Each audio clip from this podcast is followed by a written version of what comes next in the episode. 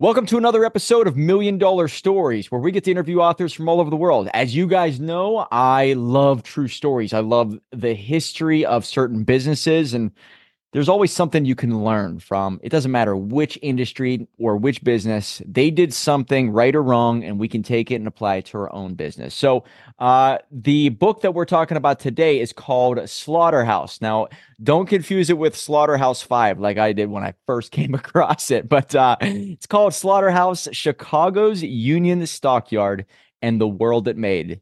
Uh, the author, Dominic Pacyga, is with us today, and it's an honor to have you here, sir. Thank you for having me. Well, let's start off with the genesis of this book, or maybe if you want to give us a quick little background summary of what 1865 looked like in Chicago when it comes to maybe refrigeration of meat, meat packing industry, and the revolution that transpired because of it. Sure. Um, first of all, let me say that the book comes out of some personal experience as well. I worked for the Union Stockyard and Transit Company as a college student and uh, I was livestock herder and uh, and then later on a security guard. And my family had worked in the packing houses all the way back to uh, 1913 or so. Wow! So I uh, I had a sort of personal interest in the in this uh, industry. I grew up right next to it. I the, one of the things that most Chicagoans talk about is the stench uh, from the industry that sort of covered the South Side. Um, but in 1865, this was the suburbs. This was not a part of the city of Chicago. It became a part of the city of Chicago in 1889 with the great annexation of 1889. So the stockyards were actually put outside the city limits uh, for one basic reason, um, so that um, pollution laws, those kinds of things set up by the city of Chicago would not affect the industry. Um, most of the packing houses were still in the city in Bridgeport along the river, the South Branch of the Chicago River uh, until after 1870 or so when they began to move adjacent to the stockyard. Uh, from its very beginning, it was a huge um, uh, attraction for people. They came out in droves to see it being constructed. This would end up being the largest stockyard in the in the world. Uh, over a billion head of livestock were unloaded at Chicago in its 105 year history, well over a billion. And um, twice in the 1920s, over 18 million head uh, of livestock were unloaded in Chicago. In fact, from 1893 to 1933, there were never fewer than 13 million head of livestock, and that was hogs, cattle, sheep, and horses. It was the largest horse market in the country as well. Um, of course, those were not for slaughter; that was for you know the selling of work horses and fine horses at Dexter Park. So it, it really was this huge attraction. And then after 1900, they had uh, the um, the uh, uh, International Livestock Exposition, and that drew a half a million people a year. What what most of us don't understand from I think uh, our, our, sensibilities as uh, as modern people, right, is that this was such an attraction, that such a tourist attraction. By the turn of the 19th into the 20th century, a half a million people a year visited the packing houses to take tours. Um, in fact, into the 1950s, kids were taken there on uh, field trips to see the hogs being slaughtered. I have friends who were permanently marked by seeing the hogs have their throats slit uh, at uh, Armour and Company. So uh, this really was an attraction. It, you know, the, we were a, a, basically a rural nation, right? Emerging into an industrial nation. Most people knew how to slaughter a hog or even uh, a steer. Uh, grandma had you know, made chicken soup by, you know, twisting the neck of a chicken and having chicken soup. Um, and so it, it, it took a, a, a, skilled butcher and his assistant something between eight to 10 hours to slaughter a steer and make it ready for market.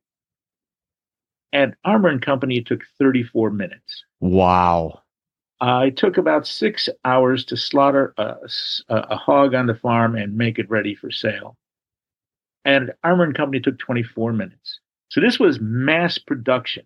That it was the modern. It was sort of a slap in the face. It was an epiphanal experience for people. They came to see this in droves, like people used to come to see cars being made.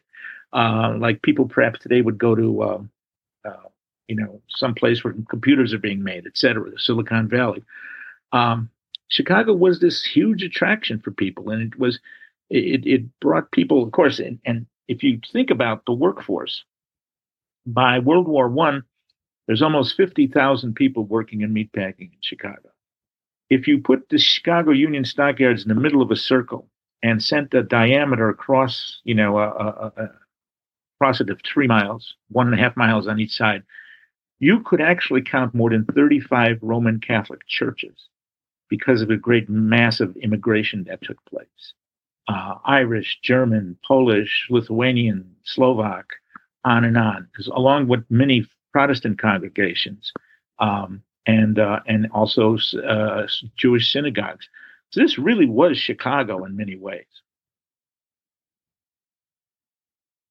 Holy smokes, that's fascinating, man. I mean, I'm just thinking about what you just explained, where you would have a factory probably seeing, like you said, a cow or a pig enter mm-hmm. 24 minutes later. It's on an assembly line, pretty much like what Henry Ford did with a car. Right. And it's being packaged and being sold, which probably shocked the hell out of people. So I was just in a state where you were explaining it. I'm like, oh my God, I never even thought about how that was a new thing then and it was like, ooh, let's go watch it. It's crazy. Yeah. Well, in fact, Henry Ford visited the packing houses, and he often said that he had his idea of the assembly line from the disassembly line at Chicago. So, you know, I mean, you know, it's really interesting. Sarah Bernhardt, you know, one of the great actresses of the 19th, early 20th century, visited the stockyards and wrote about it in her memoir. Uh, the children of, uh, of, of Russian princes came to see if they could learn something to build this in, in Russia um, Japanese uh, uh, royalty came. Um, every president who ever ran for the United States, uh, up until about Franklin Roosevelt, uh, visited the stockyards, you know, as part of their campaign tour. Um, Mayor Daley, the original Mayor Daley, the first Mayor Daley, excuse me, um, actually posed in his first election on a horse in the stockyards. Uh, he had worked there as a boy himself.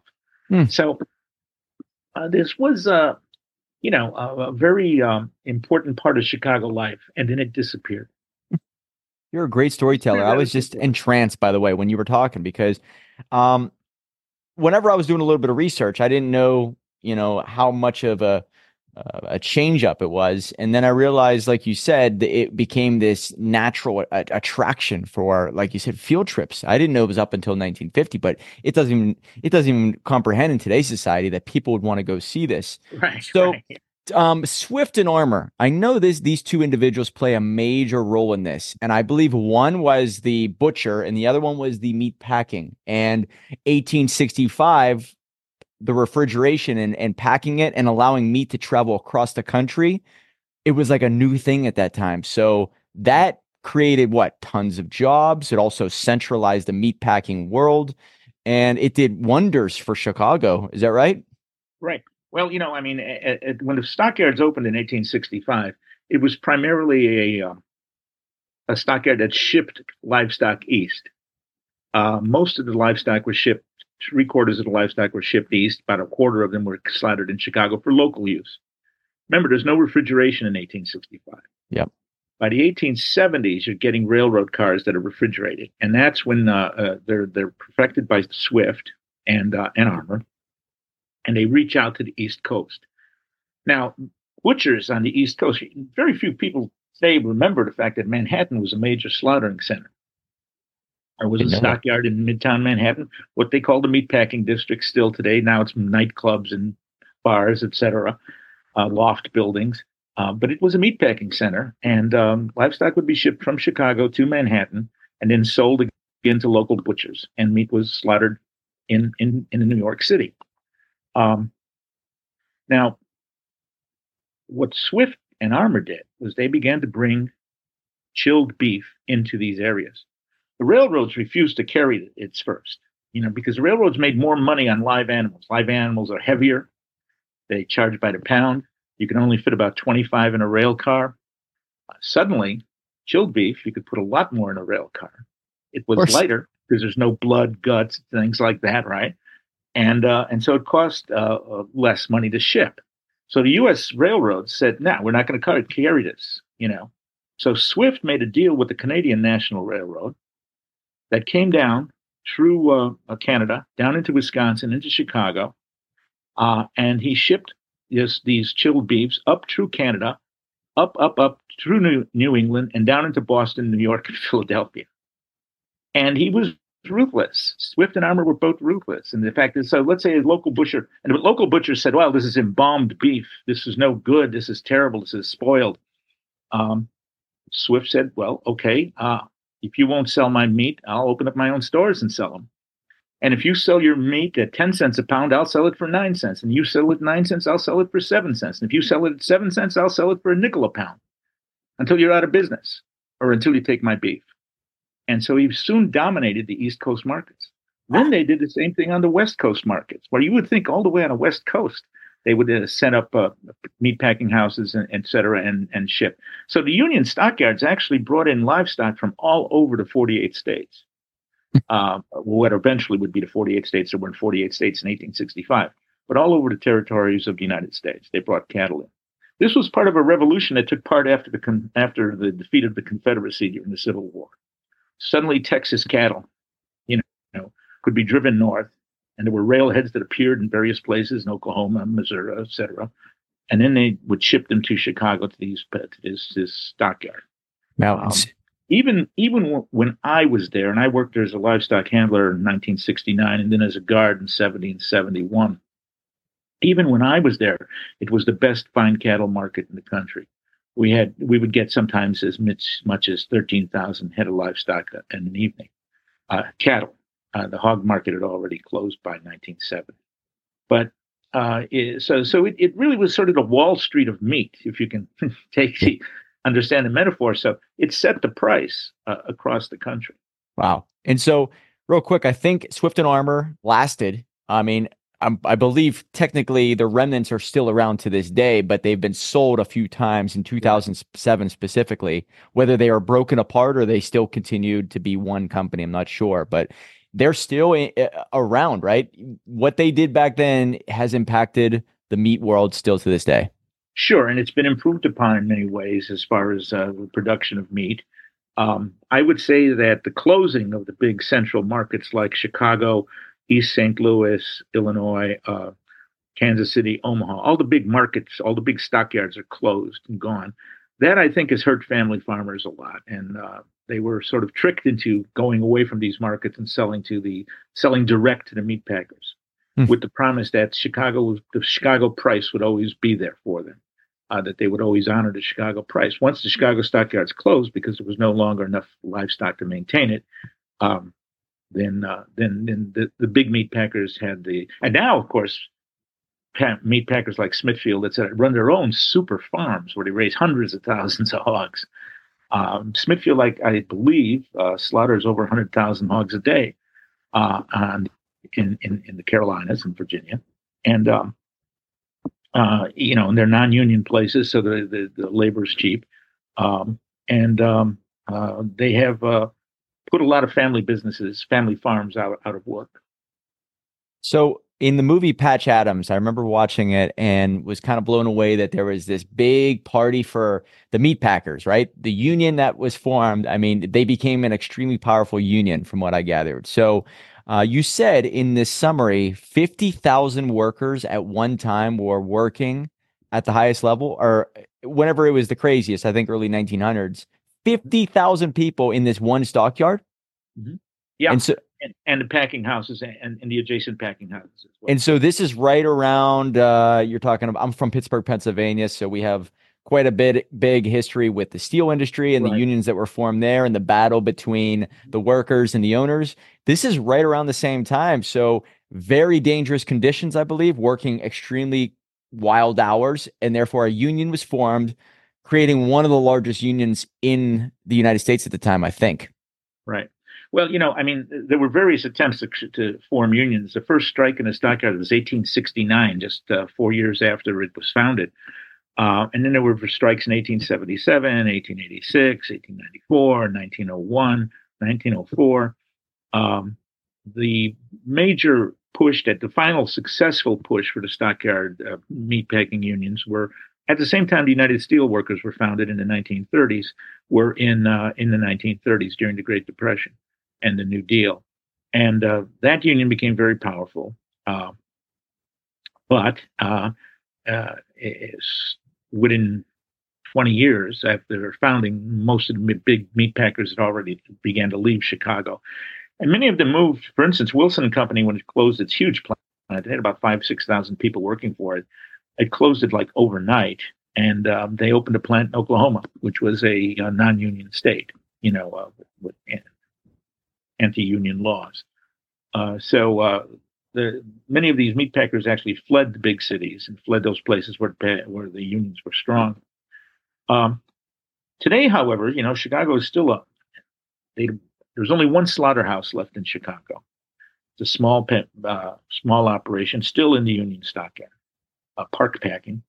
Um, but there are many uh, what they call uh, meat purveyors. That is, that they they buy their slaughtered animals, they bring them into Chicago, and then they cut them up and sell them as you know pork chops or whatever, you know, lamb chops. Uh, there are still quite a few of those in the Chicago area. When I was writing the book, I think there was still a hundred in the area, but not in the Union Stockyard itself. Hmm. And so the rise was based off of basically ingenuity of a couple entrepreneurs combined with the aspect of new technology once again you know trains and frozen cars and whatnot and then obviously like the conveyor belts and um, being able to automate some of that uh, what was the uh, cause of the fall then? Was it just because of competition and maybe nowadays not many people were maybe the vegan push? So what caused it to start to decline? Well, uh, what happened for the stock now? So let me make a make perfectly clear that the Union Stockyard was the marketplace. This is where animals were sold. Adjacent to it were the meat packing. That's where animals were slaughtered and and uh, and, and you know packaged. Uh, and and not only animals, they made soap, they made all kinds of things. Oh. Um, but when those big meat packers began to leave, they began to leave for a very specific reason. One is the introduction of the, of the truck rather than the railroad. So railroads tend to center industry because they're permanent structures. You yeah. can't pick railroad lines and move them every two days. But with the uh, development of the interstate highway system, with the development of, of trucks uh, and, uh, that could go to a farm and pick up animals and take them straight to the meat packing houses and so forth. That began to um, disintegrate this this old uh, process and began to uh, how can I put it put it in other places all over the country. So you get more slaughtering near farms in Iowa, southern Illinois, Wisconsin, all over the place instead of having it uh, brought together sort of uh, in, in one center like Chicago or Kansas City or Omaha. So that was important. Uh, the other thing important was the idea of, of, direct buying. So if you were a meat packer, what you do is you go to a small farmer and say, look, Farmer Jones, you've got a hundred head of cattle here. You want to send them to Chicago, you can. But remember, at Chicago, you pay a commission. You have to pay to transport them there. Uh, you often go with your animals, you know, drive along with your animals because you want to make sure you get the right price because you don't trust anybody, right? So here I am, Armour and Company. I'm going to send a truck to get your animals, pick them up. There's no transportation cost for you. There's no commission to be paid. You get exactly what you would have gotten at Chicago. You make more money, you less work. How about that? Isn't that a great deal? Of course, then once the livestock market closes, then they're at the command of, of the of the meat packers. Um, so it's it's kind of interesting, you know, and uh, uh, I think uh, the loss of those markets, like I said, killed off a lot of small family farms. And to an extent, I mean, I remember the Drover's Journal, which was perhaps the most influential uh, industry newspaper, it came out every day in Chicago, warned farmers about this. They said, you know, you're cutting your own throats by selling direct to the meat packers, but you know, it's up to you. And uh, then eventually the stockyard closed. So it was a real quick decline after World War II. World War II was so so F, up to 1933 there had never been fewer than 13 million head of livestock unloaded at the Chicago Union Stockyard. After that, it never reached it again. It did hit 10 million during World War II, but then after World War II, it declined very quickly. Remember, once again, you've got the truck, you've got direct buying, You've got changes in the way marketing is done in in, in, in rural areas. Uh, you've got the telephone. Uh, telephone's a big thing. You know, people pick up the phone and say, "Well, this is what we'll give you for your livestock. What do you think? You're going to ship to Chicago, or you're you going to let me send a truck down to pick you up?" you know, and now computers, right? So uh, here we are talking in a media that uh, when I was a boy we couldn't even imagine, except for like Buck Rogers or something. Uh, but here we are talking together, and this is the same with farmers. They use, uh, you know, computers just like everybody else. so you've seen this tremendous technological change that created the Union Stockyard, and then technological change that brought its decline. Jeez. Yeah, completely changed the the food system, and and and like you said, it introduced people uh, to certain types of meat, possibly for the very first time in their lives. So individuals were able to carry people or carry animals to uh, to Chicago, and then Chicago pretty much puts it everywhere in the country if there's a train system nearby. Then trucks come into play, uh, and then, like you said, the it starts to decline right around you said after the 40s. Uh, your family has been loyal to this company, so what was it like seeing it pretty much diminish? Was it just devastating to the city of I, Chicago and then even some families like yours? Yeah. Well, my family had been in meatpacking un- until the 1940s. And after World War II, the boys came back. My father uh, came back and my uncles came back, and they didn't want to work sticking pigs anymore. So uh, they went to what they called clean industries. You know, they went to work at places like Western Electric, which are now gone uh, also. Um, and other kinds of industries. And so, but they stayed in the neighborhood. Uh, the neighborhood still maintained their sort of uh, white working class presence uh, for for the longest time, uh, with the growth of the mixed Mexican community and uh, the growth of the African American community. So by 1958, 80% uh, of the meatpacking workers in Chicago were, were people of color. Well, the whites had basically left the industry. Wow. except for top management jobs, things like that. Um, the, you know, they they moved on to what they called, like I say, cleaner industries. Um, you know, there was a um, also a sort of feeling that uh, the in uh, th- this was not a this, these were not prestigious jobs, right? I mean, you're standing in blood up to your ankles all day and pushing uh, meat around. Uh, when I went to work there as a as a student at you know, as a student at the University of Illinois at Chicago, I went to work there at nights first as a livestock handler. I didn't even know the stockyards were still there. I was uh, roaming around. Uh, I had I had worked actually in a steel mill, and I did not like the job. It was, uh, you know, not, not a very good job, and though it paid well. And I quit. It was a summer job, and I walked through the old packing house district, and it looked like London bombed out after the war. These old, these, these huge industrial buildings just abandoned, you know, holes in the walls, things like that. And I was walking across the stockyards uh, with the idea that I'd get to the bus on Halsted Street and then go up to the university and take a look at what they had for jobs. And I came across the livestock market. There it was. I said, "Wow, what hell is this?" You know? And I went in and I got a job that night. I was working in the hog house. Um, for me, it was uh, uh, a really interesting place to work. But I worked outside. I worked with the animals. You know, uh, rather than slaughtering. I hadn't seen I hadn't seen a slaughter until I wrote this book. Uh, I had a friend whose family owned a meatpacking house, one of the few slaughterhouses left in Chicago at the time. It's now closed. Uh, Franco uh. And Franco said, "Sure, you want to see a slaughter? My uncle will take you through." So I I went to see the slaughter, and I was uh, I was uh, reluctant at first, you know. Yeah, uh, I can uh, understand why. I don't want to see it.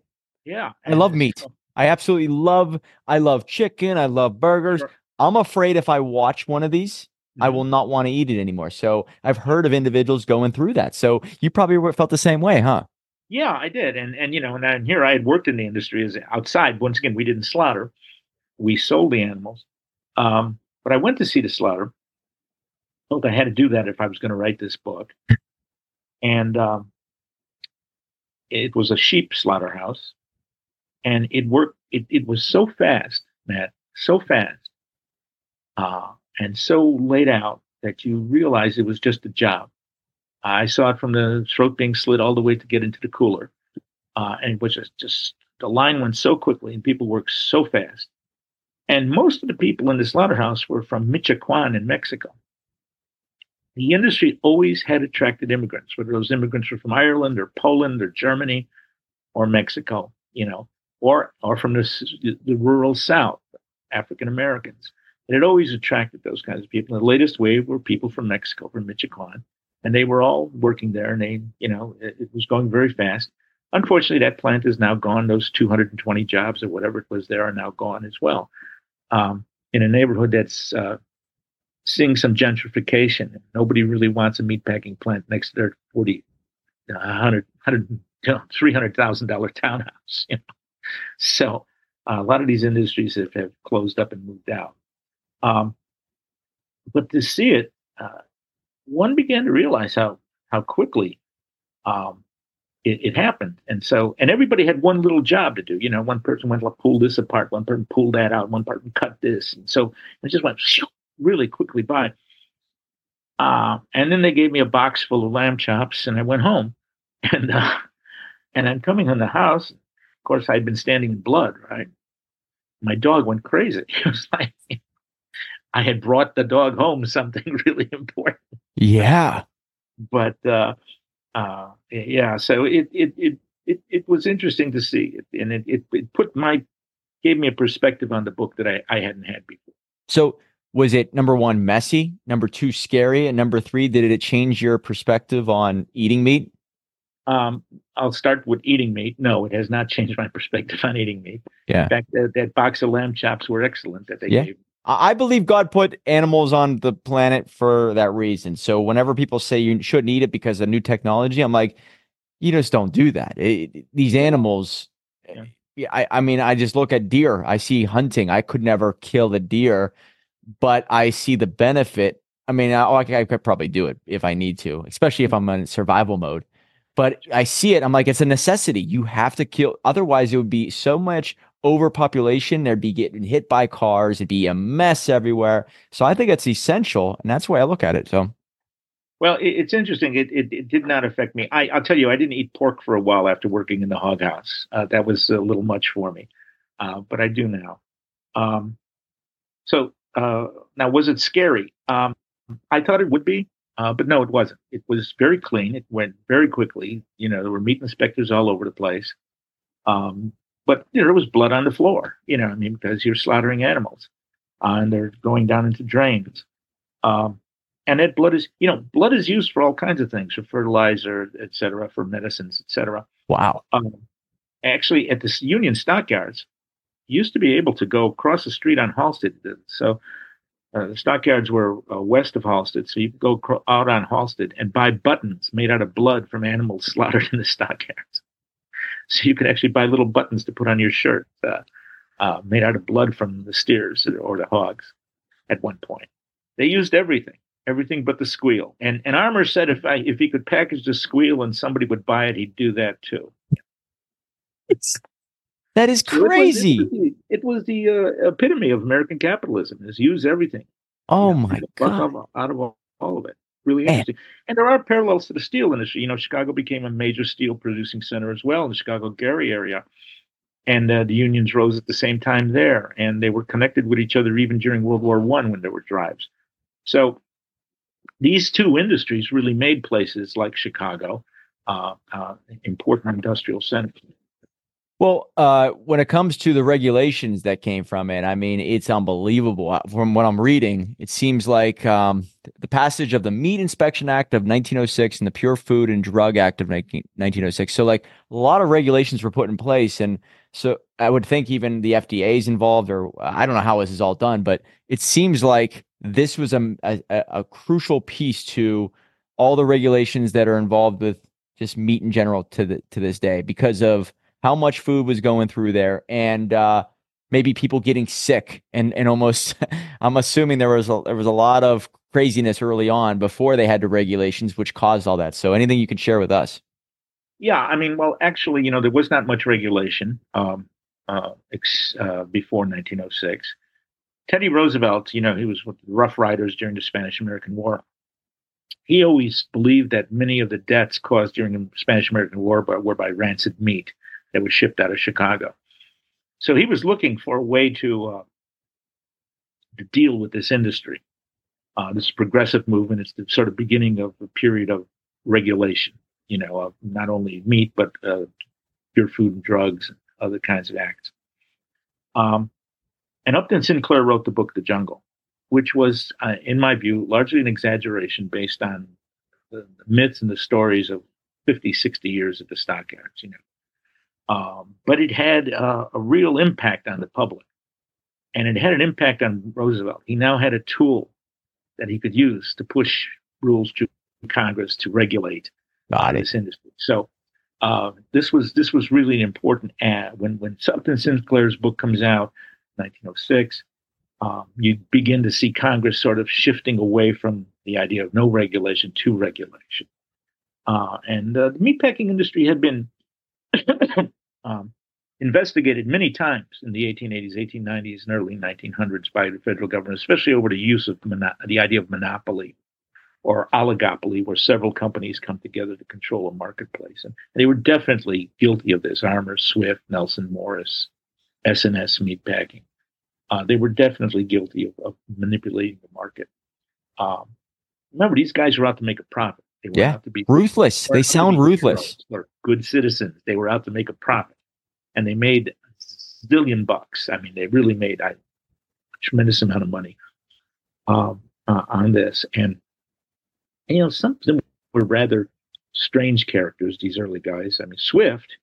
Swift, you know, had been a butcher uh, back in Massachusetts, and he became a, a livestock uh, purchaser. You know, he would go, uh, go out and buy livestock, and he he moved to Chicago and then opened his own plant.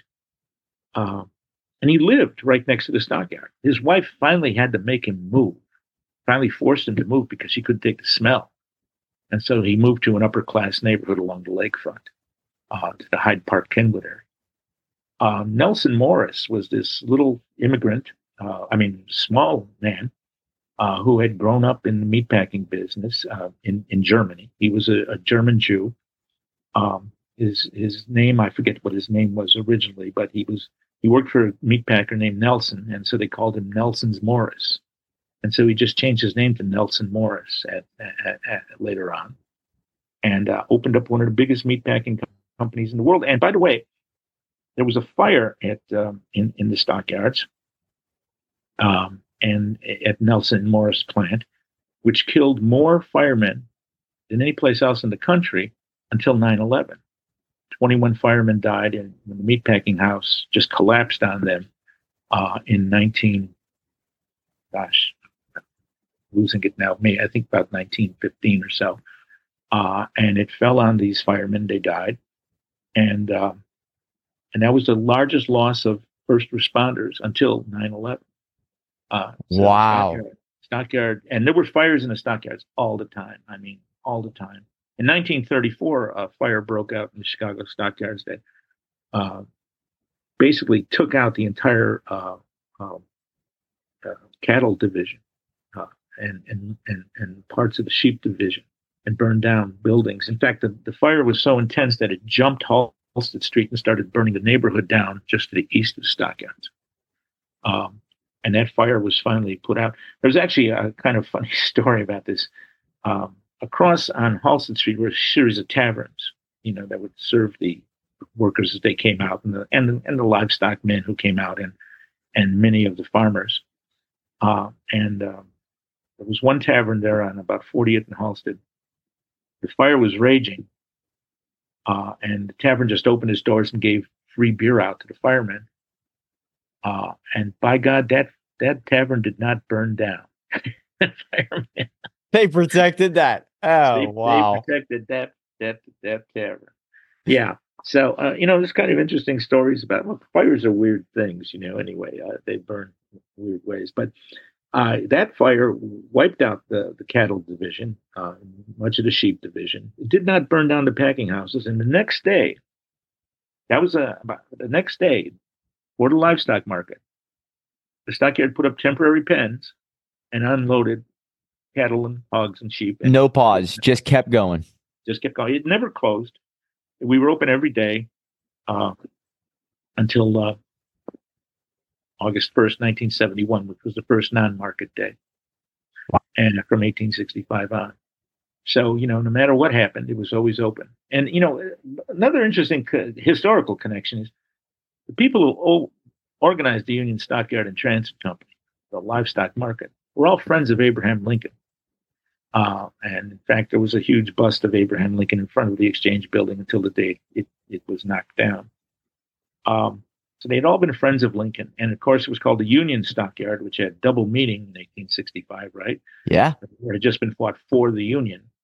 But it was supposedly the un- uniting of about six small stockyards in Chicago uh, into one. Uh, so it had a sort of a double meaning for people in 1865.